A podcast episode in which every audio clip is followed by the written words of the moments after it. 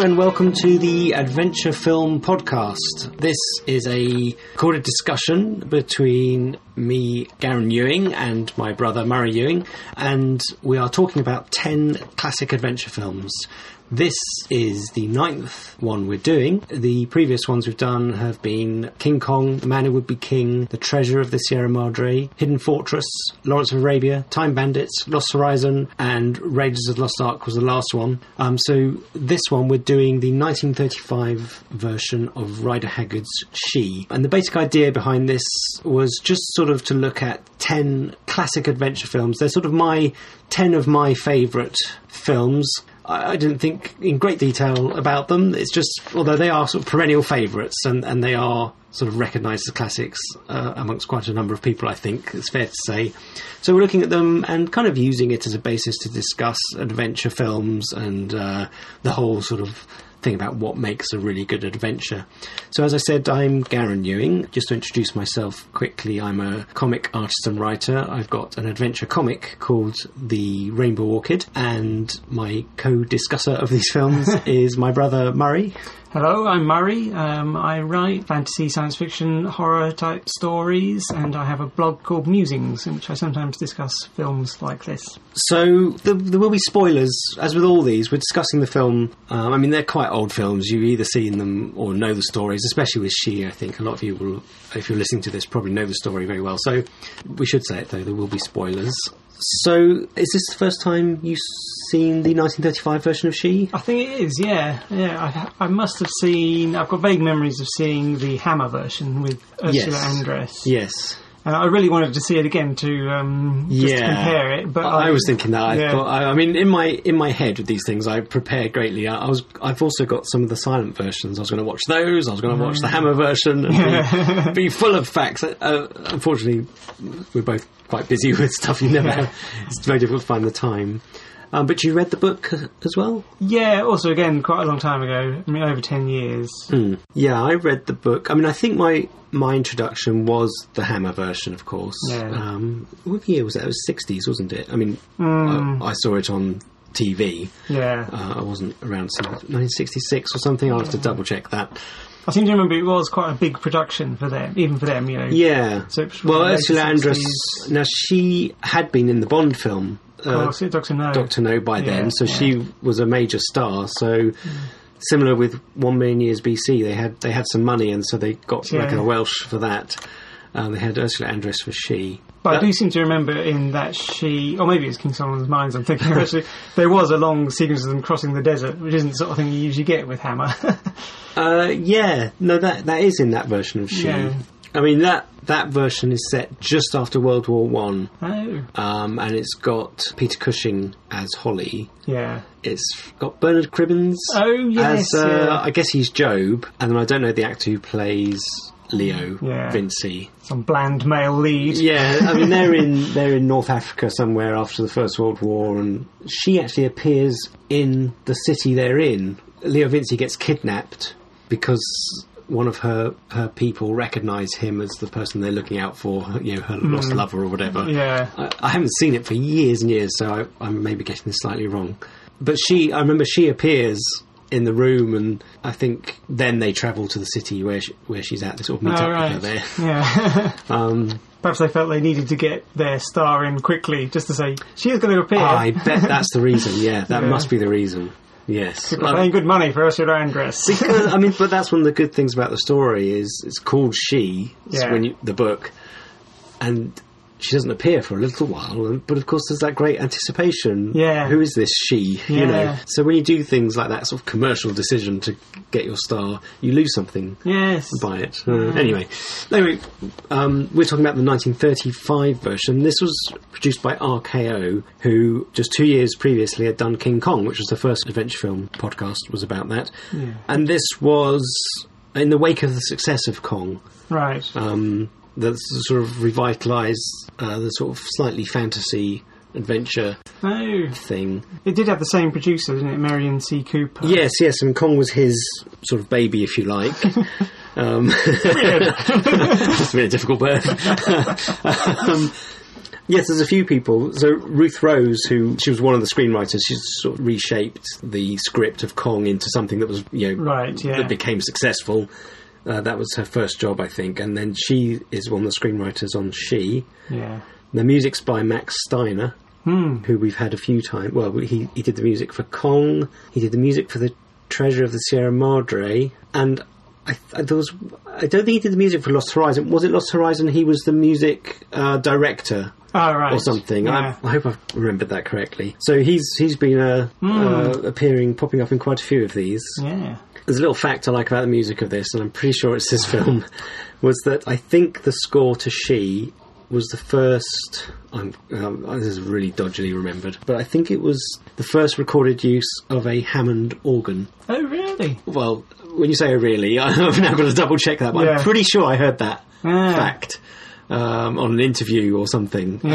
about Max Steiner. Well, I'll put that in the blog just to check Yeah. that later. I suppose the thing to say to start off was is the uh, the novel was published in well it was serialised first between October 1886 and January 87 and it was published as a novel in 1887 and I sort of associate it with there was that came out she came out and shortly after there was uh, the strange case of Dr Jekyll and Mr Hyde and then there was Dracula and it's sort of like there's a really classic um, set of you know late Victorian thriller horror type novels right. When, fact- so were they all out in 1887? no, no. Uh, she was first. I think Dracula was might have been 1897, Yes.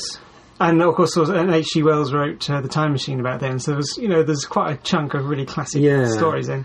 She is sort of like and Dracula. They both, you know, the very beginning of Dracula, where he goes to a foreign country.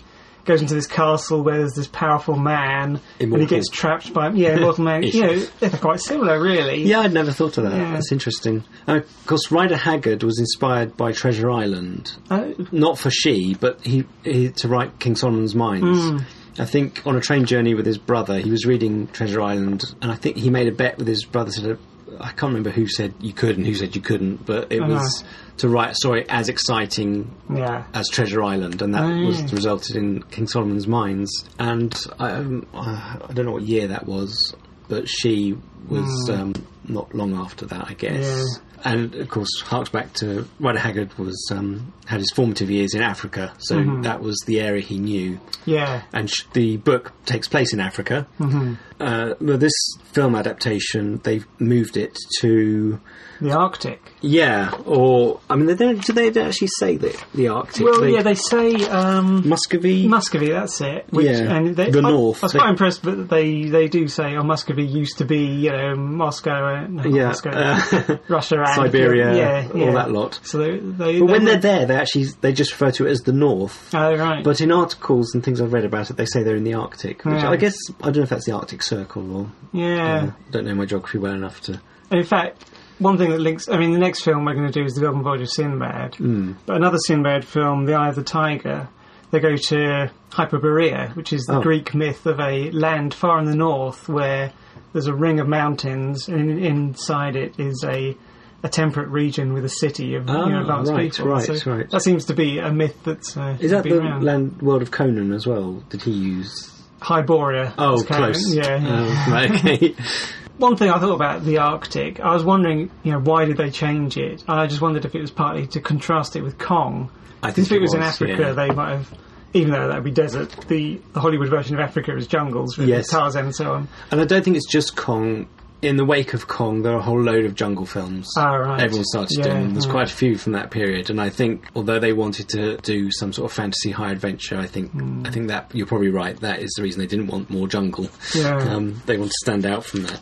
And And it does actually suit it thematically. It does, 'cause It's a frozen. She, she is frozen. oh yes, She's like an ice queen. Yeah. She's frozen in this period of time. You know. It really suits it. It really fits very well. I don't mind the putting it in a different place at all. What else about this film? It was intended to be filmed in colour originally, yes. and in fact, now I've seen this film quite a few times, right. and uh, uh, I had it on DVD, just a sim- simple British DVD, That's what I watched. which is what uh, I gave to you. Which is just, am I right? There's no extras. It's just No. black and white. Yeah. But because I like it so much, I decided to buy the better version from the States, which has got a colorized version on it, and the black and white, and some extras and a, com- Yeah. um, a commentary, which I didn't listen for this.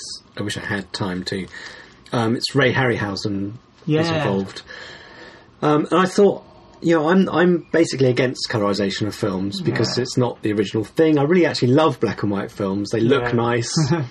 um, the whole thing about them is, is part of the is, is part of the joy of watching it for me actually. Hmm. But I thought because I've seen it so many times, uh, I will watch the colorized Alright. version for this. And I didn't actually realise this film was intended to be in colour. So the people who did the colorization, uh, Legend Productions, they felt as though they were actually completing the original vision.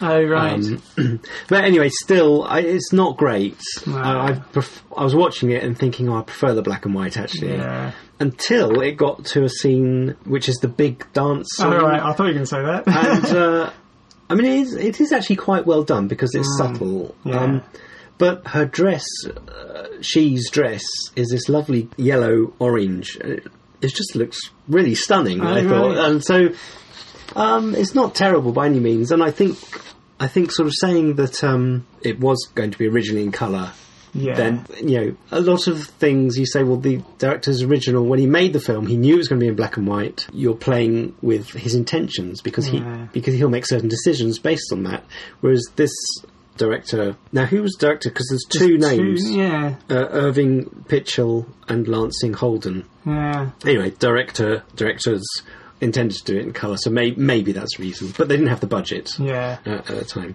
It'd be interesting though, if there were some reference materials from back then to know which colours they'd chosen. Yeah, that would feel a bit more authentic. yeah yeah exactly And obviously, yeah. there's the posters are all in lovely colour, so Yeah. they might have got like see what colour her dress was from that. Yes. I think one thing that can be said is that there were very good intentions behind the colorization. Hmm. It's not like like I remember you, you can get when I bought used to buy Laurel and Hardy films Uh-huh. on video. You could buy the black and white or the colorized version because I never bought the colorized. I mean that what's the point in that? Yeah. Whereas this, you can see there was some intention behind it, and and I think, as I say, Ray Harryhausen was involved, so they got someone in who sort of loved the film. Yeah. Um, anyway, so that's fine. Um, talking of directors, I looked up a little about them, and Irving Pichel. Now he he directed. I don't know if you know this, the most dangerous game. Oh right. You watched that, didn't you I, recently? I haven't even finished watching it because it's, Oh. it's part of Love Films. You can watch it streaming. Ah, okay. it's only like an hour long, which makes me feel as though some, some of it's been cut. You know. But that was one of the precursors to King Kong. Yeah. It had Fay Wray in it, And was the same. Had some, shared a few actors. I think the and same. shared some dinosaurs. probably the dinosaurs, actually. Yeah. I, th- I think the sets and dinosaurs were reused for King Kong. The Carl Denham actor. That's it. You know, he's. Uh, and he also did a film that I remember watching and, and enjoying was Destination Moon in 1950. Uh, Oh. Irving Pichel directed that. That was quite. The other guy, Lansing Holden, Mm-hmm. he was one of the production illustrators on She. Oh. So I don't know. Th- there's not much information on what his role was. I wonder if like he did the dance sequence or something. No, you know, well, uh, no. I, well, I maybe directed it. Yeah, I don't know. The, I don't think so. I think there is a name for the choreographers on that. Mm. So he was a production illustrator, but one of the interesting things, he was a World War One flying ace in in the First War, and he got the Distinguished Service Cross, DSC. Mm. Uh, he also won the Legion d'honneur in the Fifth War in the 1920s as a pilot. Mm. And then he went to Hollywood and got briefly involved in a few films. And then he, he went back to the, the Air National Guard in New York. And he was actually killed in a, a plane crash trying to land in bad weather in 1938. Wow. So he was really interesting, although at first I couldn't find any information about him yeah. from film, but he's he's actually more famous as a, an air ace. um, in fact, he's not linked on the Wikipedia article, Yeah. um, but there is a Wikipedia article about him. It's just that he's under Lansing Holden instead of Lansing C. Holden, which is Oh, obviously right. his film yeah. name. But the the main the, his Hollywood bit is just a footnote almost. Oh, and another thing about this film is only because Buster Keaton had a print of Yes. it that we have this film. Yes, Apparently. apparently he had one in his garage. Yeah. Um, now she is played by Helen Gahagan. Yeah. And she's very interesting because she this was her only Hollywood film, and she went into politics, which is also interesting. Oh, but right. while she was running for Congress, she tried to buy up all the prints of She because she Oh. didn't think it'd be good for her image to be associated with this woman who Yeah. hands out the death penalty Yeah, at, at the blink of an eye. terror. Yes, um, but she didn't succeed, luckily. Although I do wonder if that contributed to the scarcity of the prints. I don't know. I mean, maybe she didn't. Maybe it was a thought, and she didn't actually do any. I don't know the details. A bit like Randolph Hearst and um, Orson Welles. Oh, uh, Citizen Citizen Kane. Kane, Oh, yeah. right, yeah.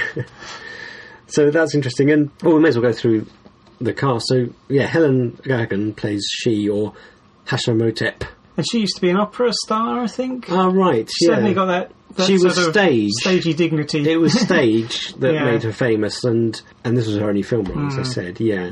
So yeah, afterwards she got into politics, and she was a Democratic congresswoman for California, Mm. and she from 1945 to 51 she had an affair with Lyndon B. Johnson, who of course later became president of the United States, and she was up against Richard Nixon for the Senate in 1950. Really? Yeah, and Nixon and his crew did a smear campaign against her and called her the Pink Lady um, because for her, calling her a red and a commie. Oh, she was, right. She was pink down to her underwear, I think he said.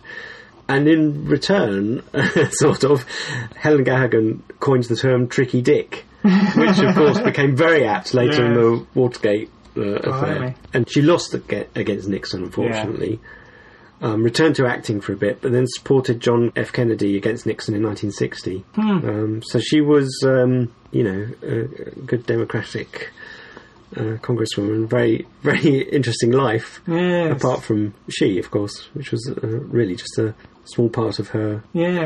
career. Yeah. Probably CV. Randolph Scott plays Leo Vincey. Yeah. He was mostly known for westerns. Yeah. But he's quite good in this, isn't he? I think. I mean, I mean, it's a difficult part Yeah. because you look at the Hammer one, Yeah. the the Leo Vincey role in that is Hmm. difficult. Even if you read the book, he's a bit wishy washy. Right. It's Holly who's the interesting Yeah. character, who's the one who's got character. But I think Randolph Scott does okay in this for the part. Hmm. I think there are a few moments where I felt maybe they were filming this quickly, but you know, like they tripped over the dialogue a bit. Yeah, I wasn't completely convinced by the acting generally. Maybe it was just, it's difficult because of course it's, the period is part of and, it. you know, like compared to King Kong, where there's an awful lot of action and you're driven Mm. along by the cinematic image. Here, a lot rested on what the characters say, their relationships, the ideas. I think part of that does also come from the book. Yes. Overall, and the same with this film. For me, I watch it, or when I read the, when I read the book, you think that was brilliant. But during it, there are bits you think, oh, it's Yes, a bit yeah, dull. I mean, yeah. sh- in the book, she has got some speeches that just go on forever, and dull, really. yeah. But the overall effect afterwards, you, you remember her. Yeah. and, Yeah. and it's the same in this, I think. So anyway, yeah. Hmm. Uh, and he also served in World War One. I. just think this is interesting. You've got this generation of people. I th- I'd use this in in the Rainbow Orchid. Hmm. It's set in the 1920s, and I find it fascinating that here's a generation of people who Yes. have lost people in World War One, or survived World War One, or gone through it. Yeah. And uh, the other one, Nigel Bruce, who plays Holly, he served in the First World War and got eleven bullets in the leg. he was uh, he was wounded, and obviously that was the end of the war for him. It's funny, as soon as I saw him, I thought, oh, I bet he's played Dr. Watson. And he has. Oh, that's his famous role. Yeah. Oh, and, well, we used to watch on a Sunday afternoon those mm-hmm. Basil Rathbone Sherlock Yeah, Holmes, yes. and so I remember That's him. as- probably it's at some point I you know remember. so you thought he looks? He bet he's played Watson without Yeah. knowing that. yeah well, it's probably a, a distant memory Yeah, you know yeah. that moustache that accent Well, he, I mean, his Watson was quite bumbling and sort of Yeah. a bit simple-minded, which was goes against the books, of course, and a lot of Sherlock Holmes fans are not happy with that. Aye. But he was so strong in the role; he's so well known for it that a lot of people think Watson is this bumbling idiot, Right, yeah. And it's all thanks to him, or, or, or it's his fault, if you like. yeah But uh, he, so yeah, that was the Doctor Watson that, that came later. Hmm. That was 1939 to 46, so it was radio and film. oh right And some interesting stuff about Nigel Bruce. Although she was intended to be in colour and wasn't, he was in the first Technicolor film, uh, which I think was the same year, oh right a little bit earlier, so 1935. yeah And he was in the first 3D film, a film called Bwana Devil, which was 1952, and that kicked off the whole 3D 1950s 3D craze in the states. And this is a really tenuous link with another adventure film yeah. uh, that we've done. See if you get it. I think you will as soon as I say it. But he was in another 1935 film called The Man Who Broke the Bank at Monte Carlo. Do you know what film that connects with? Uh, is it Treasure of the Sierra Madre? No, no. I Oh. thought you might get it actually. No. Uh, It's um, Lawrence of Arabia. oh, really? Do you remember the scene where I? Oh, you know, now I'm Oh, going to have to double check. he He, sings, that, yeah, and it yeah. echoes around the. Yes, yeah. And Uh, so yeah, very tenuous link, but I quite like these sort of things. of course, the, him, the song was a 19th century song, and that film was, Right. was inspired by the song, not yeah. not the other way around, of course, because that's the First World War. So it can't have been. yes. Um, and I think the last main actor was uh, the guy who played Bilali, is Gustav von Seyffertitz, All right. German actor. In case you didn't guess, Ah. what do you, how, what do you think of Bilali? I thought, you know, looking at you, you had a really good combination of being this ancient Egyptian sort of high priest Yeah. and an English butler. you know, he sort of walks around sort of, she's told me to do this. Yeah. he had this air of resignation, yes, but he's going to do it anyway. He was, I thought he was she quite who must good. be obeyed. Yeah. Do you know who he reminded me of? no, tell me. An English comedian, Oh, Tommy Cooper. Oh, I go on that. I go on that. No, I, I can't do a Tommy Cooper impression. Yeah. Anyway. Oh, she, she. she must be obeyed. Yeah. Yeah, he was. He played. He's got a Sherlock Holmes connection as well, and he played Moriarty Ah, in 1922 silent Yes. film uh, against um, John Barrymore, Ah, Sherlock Holmes. So, Yeah. yeah. Anyway, so that's the the cast. And of course, there was. Tanya as well. Oh, mustn't Helen- forget Tanya. Yes, she's. Oh, yes. Now she's interesting because she's not in the book. Yes. Although she's kind of substitute for Ustane or Ustani, I don't know Yeah, how that's yeah. pronounced. Yes, they. I was going to say they pick her up. um, in she's with her father in the Arctic, Yeah. um, Dugmore. So I guess she's Tanya Dugmore. Yeah, she appeared in Son of Kong, 1933, Ah. and later became a radio director and TV writer.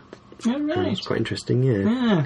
Um, so yes, she's um, the sort of love interest apart from she. She's like quite anti-she. actually. Yeah, yeah. she, yes. So that's quite a lot of background Yeah. to the film there, but it's in, that's one of the things that's very interesting about this film is the background. I think. Yeah. um, I mean, one thing that struck me almost straight away was the fact that you had English accents. Obviously, yes, it's, you know, Haggard Well- is an English author. Well, yeah. English author. I mean, this is an American film, though. Yeah, and Uh, it's quite funny when the American uh, Randolph Scott, Leo Vincey, appears. He's introduced and he comes in and says, "Confound your English fog." Yeah. to say, and that lets us know that he's American and that we're in England Yes, to yeah. set the scene. and it has been foggy today, actually. Oh, quite, it's been very foggy, yes. I'm a man of science. I'm not superstitious. If I were, I might imagine that your resemblance to a man dead nearly 500 years is fate's way of showing me that you will find again what he discovered. What is that, sir? The means of overcoming man's enemy. Man's enemy? My enemy, your enemy.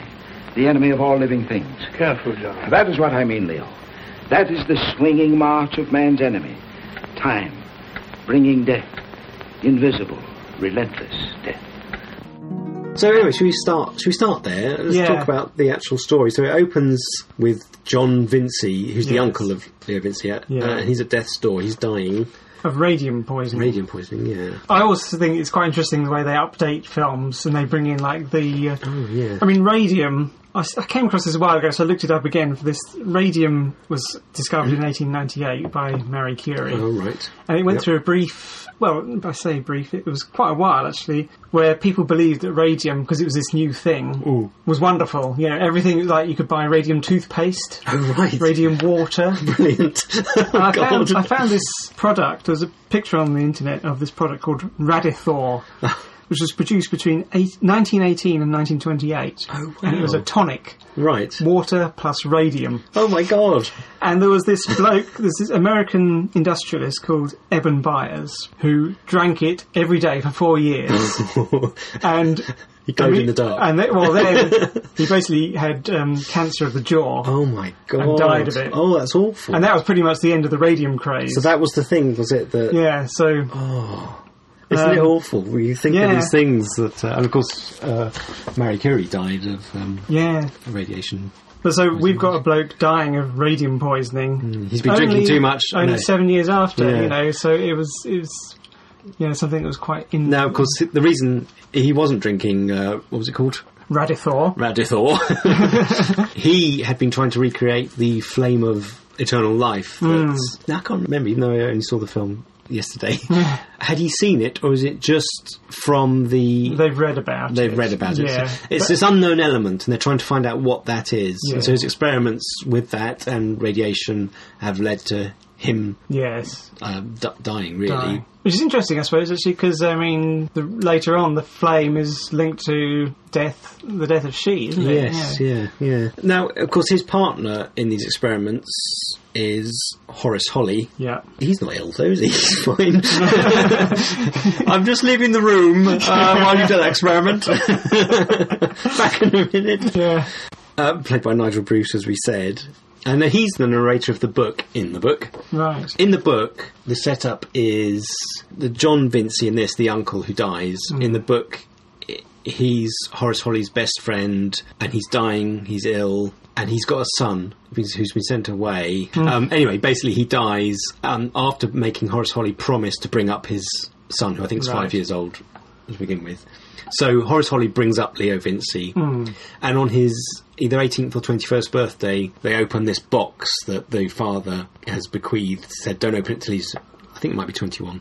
And of course, that's got the family history in it, ah. being their connection back to. I think it's Roman times in the book, isn't it? Yeah, yeah, it Yeah. is. It's uh, because the ancestor is an ancient Egyptian, Oh, right. I right. think, uh, Kallikrates. That's it, yes. and he falls in love with a woman whose name I can't remember. With A, I think. Anyway, but also in this triangle is uh, she or Asha, as she actually as her name in the book, uh, or Aisha, as the Hammer film says, and that's how yeah, it's spelled. how it's spelled, but it's, yeah. it's, It's, actually explained in the book that you pronounce yeah, there's a foot. There's a footnote. It says Yeah. Asher. Yeah, and I always remembered that. And I worked with a cleaner in at Dunning's Mill when I was a cleaner there, and there was an Indian woman there called Aisha, Oh, and right. her husband called her Aisha, spelt the same. Oh, I'm- I'm pretty sure. So anyway, that's the background to that. Is ancient ancient Egypt, and I think Asher kills Kallikrates through Hmm. jealousy of his love with this other woman. The other woman escapes. She's pregnant with Kallikrates' child Ah. to I think Greece Right. and they grow up and th- come through, down through time. Yeah. And and Asher is Arabic. She's an Arabic woman in there. Oh, right. in this one, she's called Hashemotep, which sounds Egyptian, Yeah. although she's in the Arctic. But anyway, so that was two thousand years ago. In this one, they only put it back to five hundred years because the ancestor, also called John Vincey, is from the fifteen hundreds. Yes, yeah. Which is obviously so. That's when she dates f- from as well. Yeah, yeah. so she's only five hundred years old in this film rather than two thousand years. Yes. The, the good thing, about well, the quite funny thing I thought in the book about being 2,000 years old, it's the same era as the birth of Christianity and Jesus Christ, hmm. anyway. And um, to her in the book, Jesus is, oh yeah, I heard about this up and coming prophet. Uh, what happened with him? You know, She, she mentions him in the film, actually. I know she mentions down. Christianity. It's quite a, a funny line. She says, "Oh, oh yes, what would you do? You know, would you spare them? Oh yes, you're a Christian." Yeah. Yeah, I'm sure in the film she says she remembers a man who showed mercy, taught mercy. Yeah, but she's remembering it as as coming from a different culture 500 years ago, rather than actually Right, yeah. being a contemporary, Yeah. as she is in the book. So yes, anyway, John Vincey explains the background to Hmm. his heritage, and then die, he dies there. Then I, I, yeah. I presume he does. He goes, and that's the end. it's pretty much that. it's a sort of a case of them having their cake and eating it, where he says, I'm a scientific man, so I'm not going to suggest that you're the reincarnation of John Vincey. Yes. But, Yes. you know, so saying you are and you aren't, because he looks Yeah. exactly the same. I mean, he's basically asking him to fulfill the There's that great. of- There's the there's the portrait on the mantelpiece, and he had, that's quite. I think that was intentionally funny. Yeah. He goes, and stands over next to it, and strikes the same pose and the same look. um, that's quite funny. Yeah. Well. I suppose the point here is that they're in, they're underlining the fact that they're trying to overcome death and time. Mm. That's what he. Um, sorry, was it John Vincey? yeah. Has been trying to do. is to overcome death, and as a result, he's Yes. died. You know. Yeah. But they they talk about man's enemy being death. Yeah, the time. Yes. Yeah. Now they, I, I can't remember the details of the background to be honest, but they, as they, they say, it's in sort of Muscovy, the the Yeah. north, um, sort of Siberia. I, I don't know if that's the Arctic, and they need to get through this Shugal barrier. Yes. So off they go into the snows, and this is where we meet Tanya Mm-hmm. because they're they're going on their journey, and they stop at this sort of hut in the middle of nowhere for Yeah. for the night. Yeah. and they meet uh, Moore, Yes. and his daughter. Where's my food? He says. Yeah. You know, um, I guess he's sort of like a, a trader or something, and he, he Yeah. interfaces with the natives. yeah, but we know right away he's not nice. Yeah. And then, of course, the interesting thing is he's not interested. Oh, you'll never get there. I'm, I'm not getting you natives. Oh, it's all legends. You know, we haven't heard anything rather. And then Tanya says, "Oh, I've heard." But it's not until they produce the gold. Yes, yeah. Which is interesting because in all these films so far, gold has cropped up as Yeah. the thing that drives people Yes. to go to It's these useful, foreign isn't it, in a plot? I But must in- remember that. in this one, though, they- the main character is saying, "We're not after gold. Mm. This is just the thing that tells us, you know, that there's something there." but that, well, of course, there's something that trumps gold. Yes, eternal yeah. life. If, Yeah. if you're into that sort of thing. um, so yeah, I mean, we should explain. They've got, in case you haven't seen it, and we're ruining it for you. They've got this little gold statuette of a, a woman or like a goddess Yeah. in some flames. Flames, It's made out of gold. And when Dugmore sees this, he suddenly changes his tune. Yeah. Oh, I'll help you. Yes. Although, although he wants um, as long as you cut me in with the gold. He says we're partners. Yeah. it's not like he's going to be a, an employee. Shades of Treasure of Sierra Madre there, where gold, you know. Yes. reveals maybe not the true nature, but certainly Yeah. another side of Changes someone. everything. you know, Je- Jekyll and Hyde yeah, comes through. In this strange land we saw the flame, and he who stands therein comes forth unharmed to triumph over death. But John Vincey died there. Why, if he found this uh, this flame? Because he was murdered. Um, so off they go towards this Shugal barrier, which is this great, you know, kind of like the Lost World. It's this Hmm. sheer thing that you can't get yeah, past. In the Lost World, of course, they they find a way up, and they, in fact, that's another connection. They go across this log to get to it, don't they? Yeah. onto the plateau. Yeah. Anyway, this is is different, but at the beginning they mentioned the tale of the servant of. Um, is he called? No, he's. I was going to say, is he called Kallikrates? But he's not. He's called John Vincey. yeah, Um, he defeats and fights a great beast. yes, And uh, they find in uh, Ice. ra- rather luckily in the ice uh, this huge saber-toothed tiger, Yeah. a giant saber-toothed tiger. I was expecting at that point the ice to melt. Yeah, And in fact, isn't it in Ray Harryhausen's Eye of the Tiger? I mean, that has got a saber-toothed tiger in it, I think. yes, one of them has. I wonder if Ray Harryhausen, who obviously likes this film, thought, I want to see that saber-toothed tiger fighting. yes. Yeah. yeah, let's see that fight. Yeah, I mean that is quite an exciting moment, isn't it? When you see that locked in the ice and and the dead uh, servant. Dead servant, well. yeah, yeah. And one thing at this point also in the camp, I mean, generally about Tanya, we get to see she's very meek. Yeah. She's bossed around by her father, which I think is one of the important things that sets her opposite to she. Where Yes. she has had absolute power for so long. She at one point says, you know, how dare you even think what I don't want you to think. right. Whereas um, Tanya is very meek, Yeah. um, so she's completely the opposite of she. Uh, yeah, yeah, yeah. That's a good point. And the father, no, he sees. I think is, has the servant got a locket or something of gold, Yes, something yeah, like that. Yeah. And so he again. yeah, there's a bag of gold spilled. I think. oh right, okay. Gold coins? But anyway, he oh. tries to hack into it. They say don't. Yeah. In fact, in fact they, they they're scared of an avalanche happening, Yeah. so they shout up to him. You fool! Don't do it. Which is probably the good thing that caused the avalanche. Actually, anyway, so the rocks come down, and ev- the whole camp is is Yeah. covered. Apart from our heroes. Yeah, who are luckily hiding under a Yeah. thing. Not only that, but a way is opened Yes, into, the, uh, exactly. into caves which are sort of warmed by I don't know volcanic. Yeah, yeah, and this is where it starts to get. You think, ooh, secret, hidden, lovely stuff. Yes. So they go through this sort of volcanic, bubbly stuff, and they meet. Is it the Amahagger? Uh, anyway, these natives. yeah. Uh, This is odd because Rider Haggard had some continuity to his sort of background. He knew things about Africa and hmm. Arabian history and the goddesses and stuff, and it all kind of works to some degree. It makes sense. But here, suddenly, we're in the Arctic, let's say. I think, I presume that's where we are. Volcanic stuff, fine, that's hmm. fine. but then these what look to me. I mean, they kind of resemble like Incas. I mean, South American, yeah. you know, whatever, Olmecs or something. Not that it really matters, but I suppose they're, they're an ancient lost civilization. But Yeah, it's almost like Hollywood shorthand for natives, you know. Yeah, it's just an odd place to find. I mean, I, I as I say, I don't mind the um, the moving it to Yeah. the cold north, but Yeah. It should then be consistent to some degree. Anyway, Yeah. well, anyway, it doesn't really matter. But they've kept in the hot potting. Was that from the book? Yeah. Because I'm looking at it thinking that's a very inventive way of killing someone. It is, You, know, you don't usually, and in fact, quite gruesome. Yeah, so they've got this custom of hot potting, which means heating up an iron cauldron Yeah. that they then put on the head of their victim. Yeah. Ooh.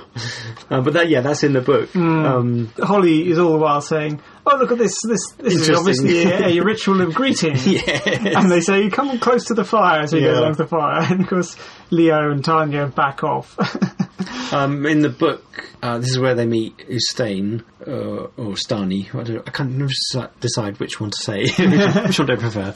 Um, Ustani, Ustane. Anyway, yeah, and she claims Leo Vincey for her husband. right. Uh, this doesn't happen here, of course, because there is no Ustane. And Yeah. Anyway, uh, they have a fight. hmm When they realise what's going to happen, and then Tommy Cooper, I mean, Billali arrives. Billali arrives. Yeah, just when they're losing, in fact, isn't it? I guess so. It's yeah. one of those rescues from the jaws of death. Yes. moments. Yeah. and he conveniently speaks English. It- yeah, that that was.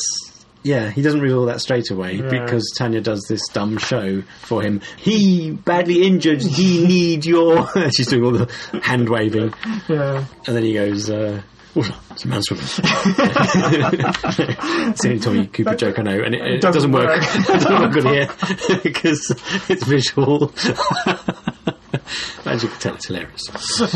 Um, yes. Anyway, and they go through King Kong's gates. Oh, you know, I missed that. Even though I knew Oh. they were in the film, I, Yeah. I didn't actually notice it. No, while they're on the way from the area of the natives, so it's, Yeah. it's only very brief, but yeah, there's quite a big moment where they bong a gong or something, and then the gates open and they go through it. Yes, yeah, of course. It's almost like you wouldn't need that scene, except they just happen to have these gates lying around. well, it's dramatic, I, I Yeah. guess, and also no, I don't know. It's it's you're entering somewhere, aren't Yeah, you? yeah. And and then you see the valley.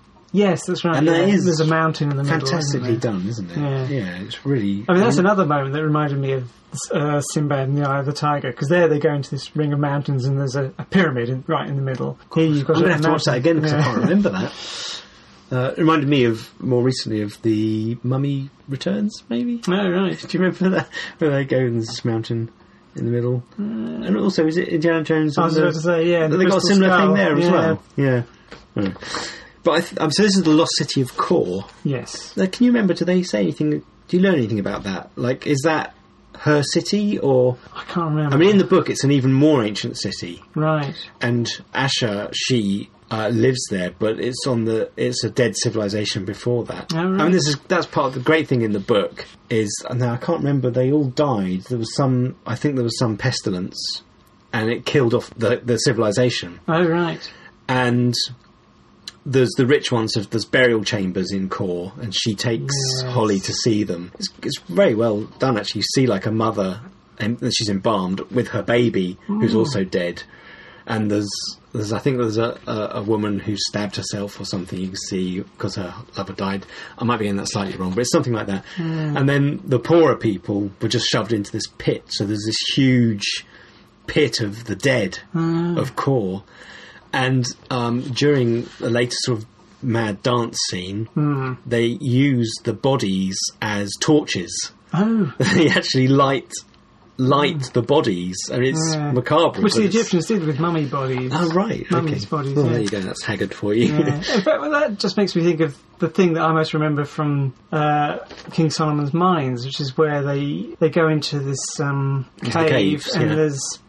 I can't remember it now. There's this great big. s- There's a giant skeleton. Yeah, which is almost welded to the table through. yeah, through through the the you know, Yeah. stalactites and stalagmites. Because It seems obvious that Haggard had, Haggard had quite a powerful imagination when it came to images of ancient death. you Yes, know? yeah. I mean, that's the sort of uh, King Solomon's Mines I love because it's it's basically just a sort of African adventure. Yeah. something that perhaps Willard Price would write. but um, I mean, it's quality stuff. Mm. It's great, and there's actually very little quote fantasy in it. Yeah. That, but that's one of the points that you know, the giant skeleton it's Yeah. not explained, Yeah. and that's brilliant because it's not. Yeah. It's just left as this.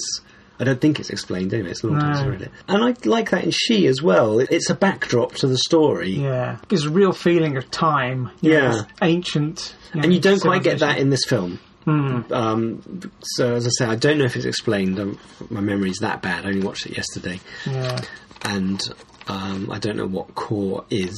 I mean, it's obviously ancient civilization, but the thing I love most about this film, apart from I do like the story, yeah, um, is the design. I mean, Yeah. this is, we've talked about this on Lost Horizon, which also had a lovely Art Deco design to its Lost World. yeah. This has got it uh, even better, I think. Mm, It's just beautiful to look at. It's absolutely marvellous. And the costumes Yeah. are fantastic. The Hall of Kings, which you see later. Um, and I was convinced, I really love an artist called Kay Nielsen. Hmm. Who I think, was he Danish or Norwegian? I think Norwegian. Say Danish. oh, he might be Danish, yeah, I can't remember. One of those lots. Hmm. um, and when I saw the throne in and the statues in the Hall of Kings, I thought that's that throne's got to be Kay Nielsen. Oh, yeah. And then I thought later, I thought I maybe the statues as well because he did some sketches, concept sketches for Disney's Fantasia All right. that I thought looked really similar. yeah, Um, the mountain scene. Uh, night on Bear Mountain. yeah, I think it's. I think it might be that. Hmm. Anyway, so I, I typed into a um, Internet Movie Database, confidently expecting yes, yes, I'm being very Yeah. clever, and of course his name isn't there at all. Oh, right. The designer of the throne is someone called. I'm skipping ahead here, but it's called Alex Hall, and I can't find anything else about him apart from he was the art director on the first sound version of an Italian opera filmed in 1931, Ah. and then also he was one of the illustrators who I think, according to IMDb, designed the throne. Oh, right. Um, I mean, that's that era. Kay Nielsen is of that era. It's that Art Deco, lovely Yeah. curves and stuff. Um, so, um, there is a link with Disney, though. Do you know about this? yes, It's the Wikipedia fact. yes, it's probably it's probably what the film is most famous for now amongst people who aren't into she and stuff. Right, yeah. The fact that the design for Disney's uh, Queen, Evil Queen in Snow White, Hmm. came from one of um, the scenes of she with you know black costume and a quite pointy crown. They've made it purple in the colorization, which actually looks quite good. Oh, And I right. think she's purple in the. Yeah. Maybe, maybe they chose purple because yeah. of the Queen in Snow White. yes. But yeah, it's ex- almost exactly the Mm, same. And mm. I haven't compared the two by two, but yeah. The Snow White was 37, 1937. yes. But yeah, the inspiration, definitely. I Yeah. There can't be much doubt. And one of the things about she, I think in the book, is that she wears grave cerements or something, doesn't she? I mean, when we see her first here, she's got a sort of veil. body veil on. you know. yeah. Well, in the Um, book, she's completely veiled, and you Right. don't see her at all. I mean, in the film, you see her face behind the veil. Yeah. I mean, this is one thing that a book can do and a film could never do. In the book, she is so stunning. Yeah. There's such an aura about her. Oh, right. It almost destroys a man to see her. Right. You fall hopelessly in love with her. You know, no matter how strong-willed you are, yeah. your heart is Yeah. totally suddenly devoted to her just from her beauty, right. her hair, the way she looks, her white skin. um, I mean, that's another point about this film, which was yeah, the white, the white queen. Yeah. um, but you can never do that in the film because you suddenly got to choose an, a real person. Yeah. And Helen Gahagan is of her time, Yeah. a beauty of her time. yeah. Probably most people wouldn't say she's a beauty now. I Hmm. think she's got a kind of um, what was the sort of Rossetti Pre-Raphaelite. pre-Raphaelite. She's got a slight pre-Raphaelite look to her with the Yes, nose and yeah. and she is she's strong looking. Hmm. She does have that. I mean, I for instance, going back to the Hammer version, I think Ursula Andress is more beautiful, yeah. certainly to a modern audience, and perhaps is more. When I read the book, I think I've got Ursula Andress in mind. I mean, of course, the best thing is to have no one in mind. It's supposed to come from the book, um, but I saw the film first, and so yeah, that's one thing. Although Holly doesn't fall in love with her in this, he does in the book. Oh, right. Yeah. Um, Leo Vincey isn't necessarily bowled over by her Yeah. necessarily, so that's fine. You don't really have that. And of course, when she, when she first appears, Leo's still ill. Yes. Um, Holly asks who she is, and she has this wonderful speech. But who are you? I am yesterday, and today, and tomorrow. I am sorrow, and longing, and hope unfulfilled. I am Hashamotep, she, she who must be obeyed. I am I. which is quite like her speech in the book. She's quite quite um, purple in her prose. Well, I suppose it, it befits her role as a queen and basically as a sort of goddess. Yes, and also her age. Um, Oh no, of course she speaks English in this. I mean, maybe that's that's okay because she's only five hundred years old. In the book, Holly luckily knows. I think it's ancient Greek. I don't think it's Arabic.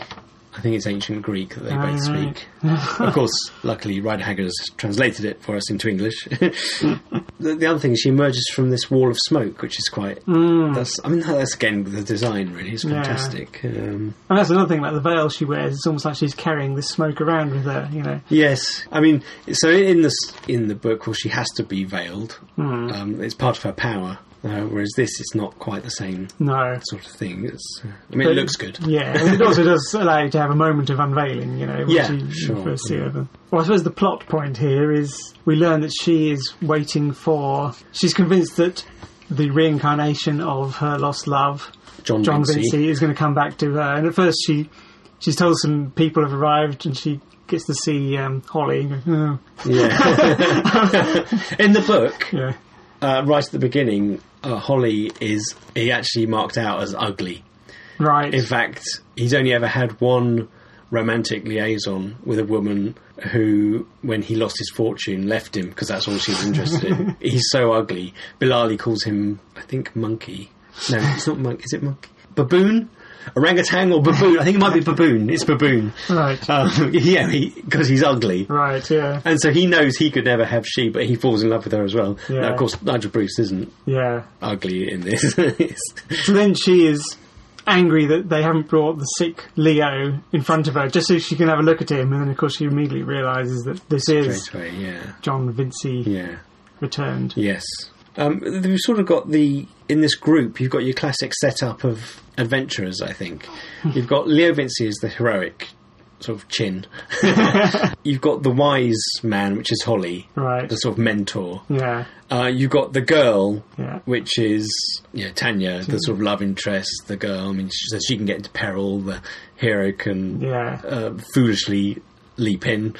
um, uh, the wise man fears to tread, of course, and is able to sort of counsel from the sidelines and provide the knowledge. And um, and the whole thing about these lost world things as well. You've sort of got then you've got the enemy, and that that's we've talked about that being the environment, Yeah. the sort of natives Yeah. of, of these lands, and also some greater power. Yeah. And they, those seem to be the elements of, of all these, and it's here, you know, very easily uh, delineated yeah. and laid out for us there. But it's an eternal thread almost. But it works. Yeah. and um, yeah, they can they can be in different forms, but I think it's very bare here, and I quite like it Yeah. for it's that. very It's, explicit. I mean, another thing that I didn't expect to find in any of these adventure films, and which has sort of emerged through our talking about them, is where people go to, you know, these these places where they adventure with dreams, usually Hmm. unrealistic dreams. They get there, and there's almost like a backlash from the unrealism of their dreams. You know, Yeah. the more they're expecting to become gods and kings, the more Yes. they get beaten back. it's it's it's very British actually. It's don't get you know we'll support you, but don't get too high on your high horse. Yes.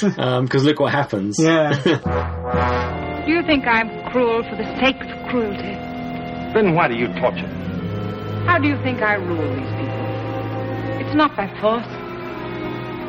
It's by terror. My empire is of the imagination.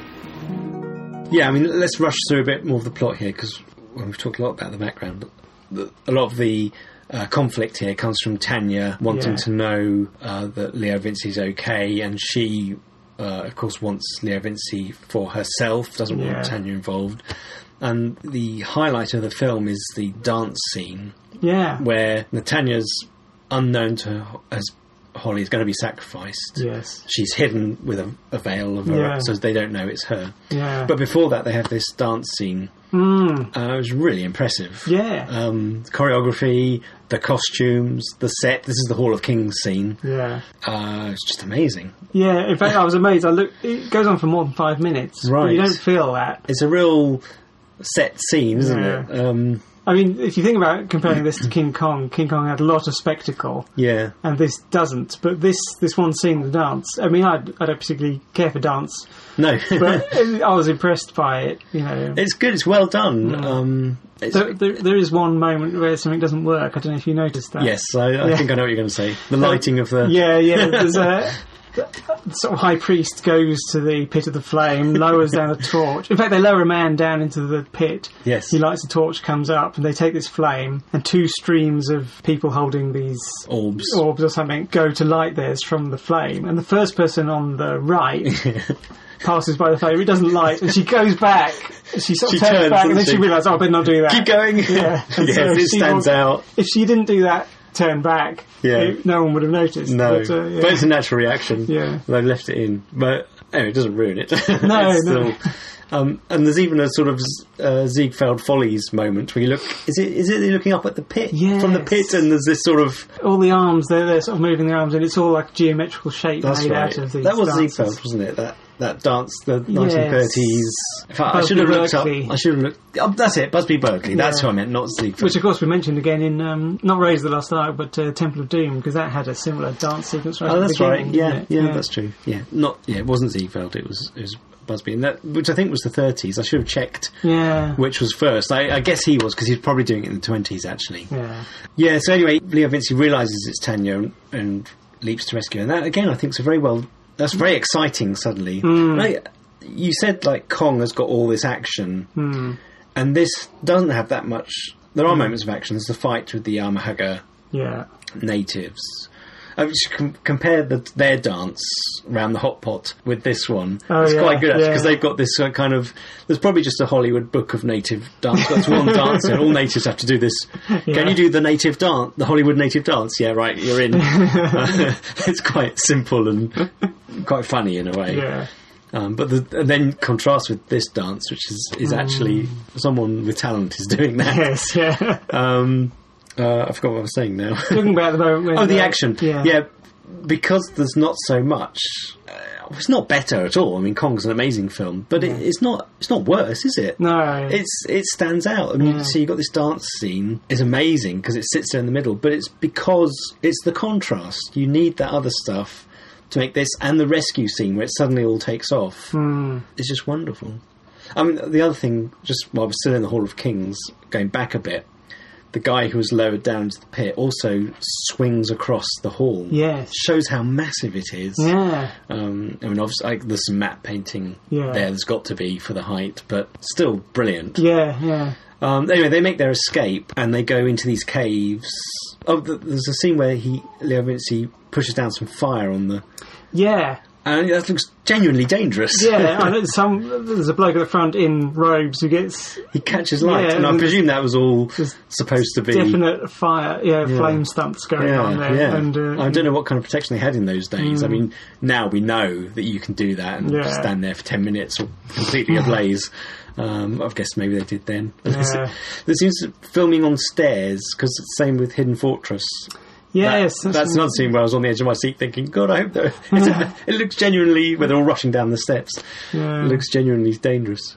But they go into these caves, and there's this another great scene where they have to leap across Yeah. onto this rock, which is like Just a pendulum. teetering, yeah. And when people fall, you can see. I think it's quite well done, even though you can see it. They fall into the matte painting bit, and then they're animated. Oh, right. I Did you not notice that. No, oh, maybe it's not yeah. that obvious, but they. Oh, it's it is actually very seamless. Yeah. There's just something about the characteristic of the person changing. Mm, brilliantly done. They fall. I think it's very smooth. They're animated for the. You can see where they turn into animation. Is obviously where the set turns into Right, the yeah, matte the painting. painting. yeah. It's an excellent setup because it's just like you know at some point that this teetering rock is going to fall, Yeah, but they keep it there for quite a long time. The fights where the heroes get close to the edge, and then the Yes. the uh, the uh, the guards or whoever they are fall over. Hmm. You know, you think it's going to fall at some point, and it takes a while to do it. But all the time you're sitting there thinking, "Oh God!" and in fact, is when all the guards. There's a number of them have leapt over. So when it's Oh. at their most dangerous, it's also their downfall, literally, Yes.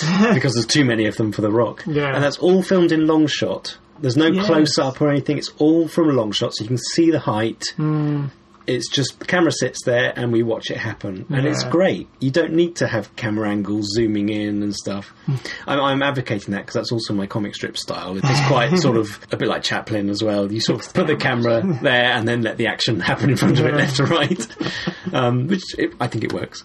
Now, that is from the book in a way because in the book she takes Job, who isn't in this in the film, It's just like a manservant. isn't it? yeah, Um, Job, an hysterical manservant. Although it's quite funny when he keeps thinking he's going to get hot potted. Um, Job, Holly, and Leo Vincey and she go off on this trek Yeah. to the flame, and they go into this dangerous sort of cave system, I think. And she makes them take a. Job has to carry this plank. And that's what that's for. They've got to go over this rock. Yeah. They lose the plank, so getting back is the exciting jump over it. Right. yeah. Anyway, so that they do use that from the book, although it's indifferent. And then they make their way to the temple where this flame is. Yeah. She is already there, and I love this bit. She goes, just by way, just for us audience, she goes, "Ah, you came the dangerous way." I certainly did. Uh, but did you see the design of the temple? It's like um, something out of um, the cabinet of Dr. Caligari, Yeah. Very expressionist. Yeah, German expressionist type Yeah. stuff. Crazy angles and stuff. It's brilliant. Yeah. Uh, so this is the flame of life, which thereafter is in this temple, and this is pretty much the same as the book. She wants Vincey to step into it, To become immortal like she is. Yeah. Yes. So they can rule and- together. but he won't. So she says, "Well, if I prove it's okay," yeah. and this is the big, the big spoiler. Yeah. of course, she does, and and ages. So Yeah. Stepping into it the second time, you can't, you can't do obviously. yeah, she she basically ages. She catches up with herself in time. Yeah. In, in the book, I think Haggard says she becomes this sort of tiny monkey. Who? Yeah, pretty much. So wizened. And, Yeah. Um, Actually, there's a bit before the dance sequence, actually, which is which I wouldn't mind talking about Yeah. because it links to the other films. Like in The Man Who Would Be King, you've got contracts. You know, the adventures form a contract, and it's when it's broken that things become dangerous. Here, we know that Leo and Holly went out to find the flame. yeah. Basically, they they it wasn't. There was no suggestion that only one of them was going to go into it or whatever. Right. But there is a point here where Leo says, "She has offered me Oh, yes. immortality, Yeah. only for me, though." Yeah. And Holly says, "Well, you're a fool," you know. Um, Yeah, so there is a bit. yeah, So it's almost Uh, like that point right. that the, the contract has been broken, Yeah. and of course that's when he he basically uh, when Leo says to Tanya. You know, I prefer. He's basically saying, "I prefer she to you" because she's offering me immortality. And Yeah. Tanya gets the point to say, "You know, you're going to live forever in a tomb, basically. Yes. You know, you're never going to know what it's like to die. You're basically never going to know what it's like to really love a human being. You know, There's a great bit of dialogue as well, which just made me laugh, where uh, Holly says to Tanya, Tanya, you're seeing something that no one has ever seen before. Aren't you interested? And she goes, No! it's the way she says no, it's just brilliant.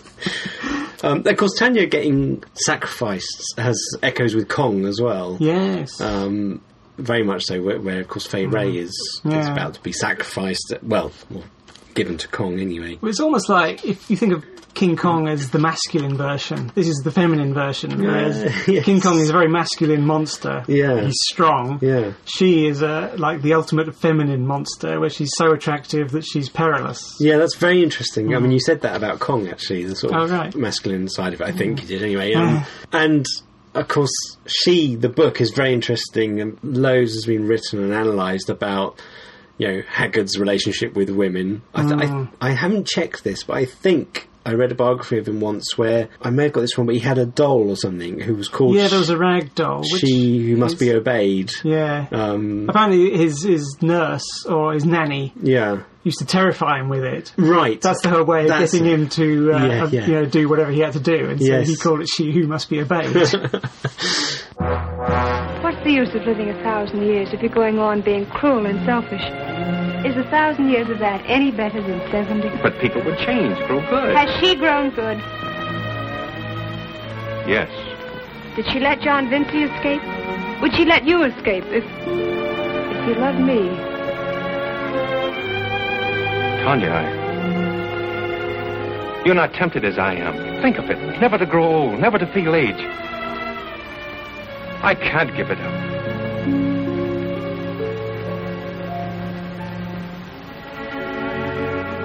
You will live here in this This tomb. Always young. With her.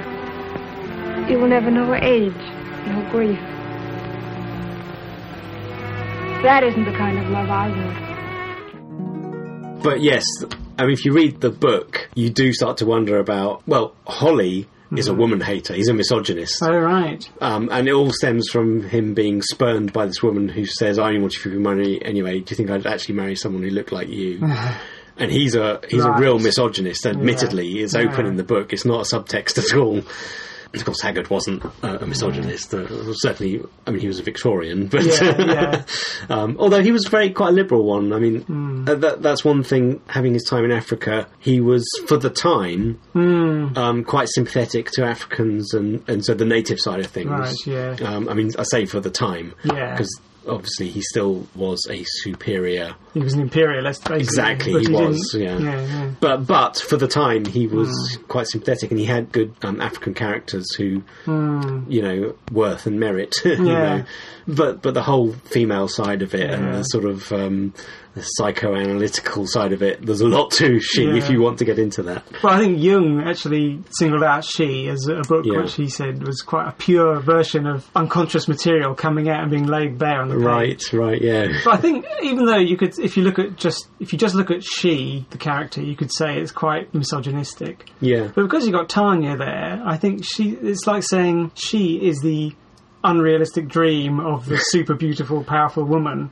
And if you follow that, you're going to die. But Tanya sort of offers the um, the more human, more normal version where you age, and she's you know she's not a super powerful queen. She's just a normal person. Well, of course, that, that takes us to the end of the film, Yeah. where but you don't see anything of the journey back. Uh, after she has died, you cut to the living room where Leo, Tanya, and Holly are living as a, a happy threesome. no, Tanya and Holly are, are Yeah. married or engaged or whatever.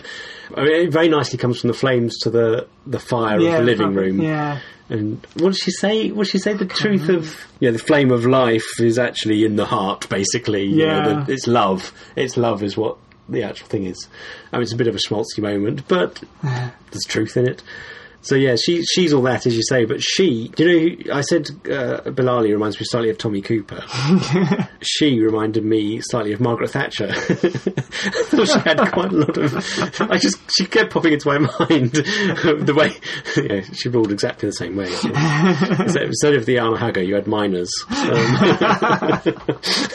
but yeah, um, have you got anything else to add about the film? I think I think when we've gone from beginning to end, it's. Uh, yeah. did you enjoy it? Uh, Yeah, I you know, it's an old film, of Yeah. course. It's not. There, there are things that are dated about Yeah. it. I mean, I did see that apparently it was listed in some 50 list of 50 of the worst films you'll ever see, which I Really? really thought was unfair. I think if you come to it only ever seeing having seen modern films, you'll probably go. Yeah, well, there's really people who it." say, "Well, I'm never going to watch a black and white film." Yeah. That's there. I mean, what a loss as well. So much quality stuff. I can't believe that. Um, I mean, I think there are bits where it dips.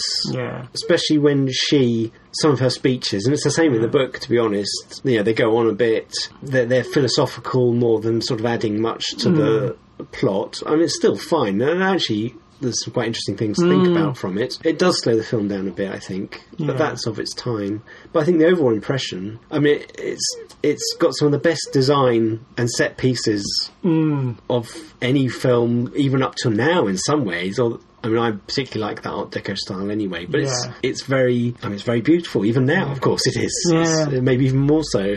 Yeah. Um, um, so the design's amazing. The that choreography's amazing. The storyline's good. Hmm. Um, it's got that Lost World element. I mean, obviously, I'm biased, uh, but but yeah, it is no way a contender for worst. No, film. no. I, don't think, I mean, I, I must say, I didn't hugely like some of the acting, Hmm. but I do really like the story Yeah, and just the ideas it brings up. It's so, so. I mean, one of the things it maybe wasn't as successful compared to King Kong is because it was ideas more than action. But I quite like that. yeah, yeah. I mean, she is something I've not reread. Hmm. Um, I read it once, and I listened to the audiobook once, but it's not like, say, Allan Quatermain. Yeah. Which I've read twice and would Oh, happily nice. read again. Yeah. And even King Solomon's Mines, I'd read. I've only read it once actually, but I would I, I could see myself reading that again, maybe, although there's too many books to read. So, but she, I wouldn't necessarily read again, although I really love the story. Yeah. Well, Um, it's, it's just like I mean, another thing that links it to, as I said, those classic things like Dracula and um, Jekyll and Hyde. yeah, Whereas they become sort of myths because in their Yeah. original version they're not quite perfect. Yeah. So they're always having to be redone. Yes. And each one's good. You basically like the story that underlies all of them. So you can have any version as your favourite. Mm. Yeah, It's just a good story. That's a good you know. point. Uh, she, I, mean, I used to belong to the Rider Haggard Society, and through them, I got them on video. They're in the attic, I think. I've got some of the silent versions. I've got the 1911, but the first one was in, was Georges Méliès did a, Oh, right. a 19. Uh, 1897 or something, French, obviously. Yeah. Uh, colonne de feu or something, a column of fire. Oh. Um, that's terrible French pronunciation. I'm sure I got that right. It is Column of Fire. And then I think there was a 1908 version. There may have been a 1906, 1908, and then there's 1911, which I've got and seen. There were, there were a couple of others. the There 20s, wasn't it? yeah, 1918. There was a big one in the 20s, 25, I think, with Betty Blythe as she. That's quite good. But they're not as good as the 1935 version, which was the first sound version of the film. Hmm. And I, I think the Hammer version, although it's entertaining, isn't as good as the 1935 Alright. version either, I don't think. Yeah. And there have been other versions as well, and there's been films that are inspired by it. And, and the same with books. There's there's a whole slew of she. Well, Haggard wrote sequels to it. Didn't Well, he wrote actual sequels, yes, Yeah. and Hammer filmed a sequel as well, The Vengeance of She, Yes, which is. Yeah. I feel I've got that on video. I think it's terrible. oh god, I may even have it on DVD. That'd be even worse. That means I bought it more recently. when I say recently, probably in the last twenty years. And For completist reasons. Yes. Well, abs- well, no, I was very curious to see it. I mean, I, I was a massive Hammer fan. Well, I still am to some degree, although I really got into it in Yeah. my sort of early 20s. I'd stay up at three in the morning. Did our timer not work or something? Anyway, I'd, I'd, I'd stay up. I don't know, I'd set my alarm and get up because they show, there's a time when they're showing Hammer films at three in the morning. Is it because you wanted to edit out the adverts? I'm sure I started the recording and went back to bed. Anyway, it doesn't matter. Oh, right. um, but yeah, I wanted to see that. And, and Haggard wrote, he did an Allan Quatermain and She. Yeah. So his his hero, Allan Quatermain, got to meet She. He did um, Vengeance of She. The World's Desire? I was going to say Yeah. World's Desire. Is that a She? Yeah, I only know the title, but uh, Yeah, anyway, yeah, he, he milked it, if you like. Yeah. um, did quite a few, but none of them are as memorable as the original. yeah. So, yes, so Yes. have we have we Yes. have we completed with she? That's that's good. That was uh, I really enjoyed that one. Um, so uh, we've gone on quite a bit. So I'll just quickly say thank you very much for listening to this. And that's number nine. Number ten is going to be the Golden Voyage of Sinbad from 1974. Will be our last film, but we are going to do a, another podcast as a sort of general overview Yeah. where we'll, we'll, we'll sort of you know what we've learned about Yeah. these ten films, and also probably discuss a few other Yeah. things about adventure stories and things as well. So uh, I'm quite looking forward to that. Um, so thank you very much, and we'll see you at the next one. Yes. Bye.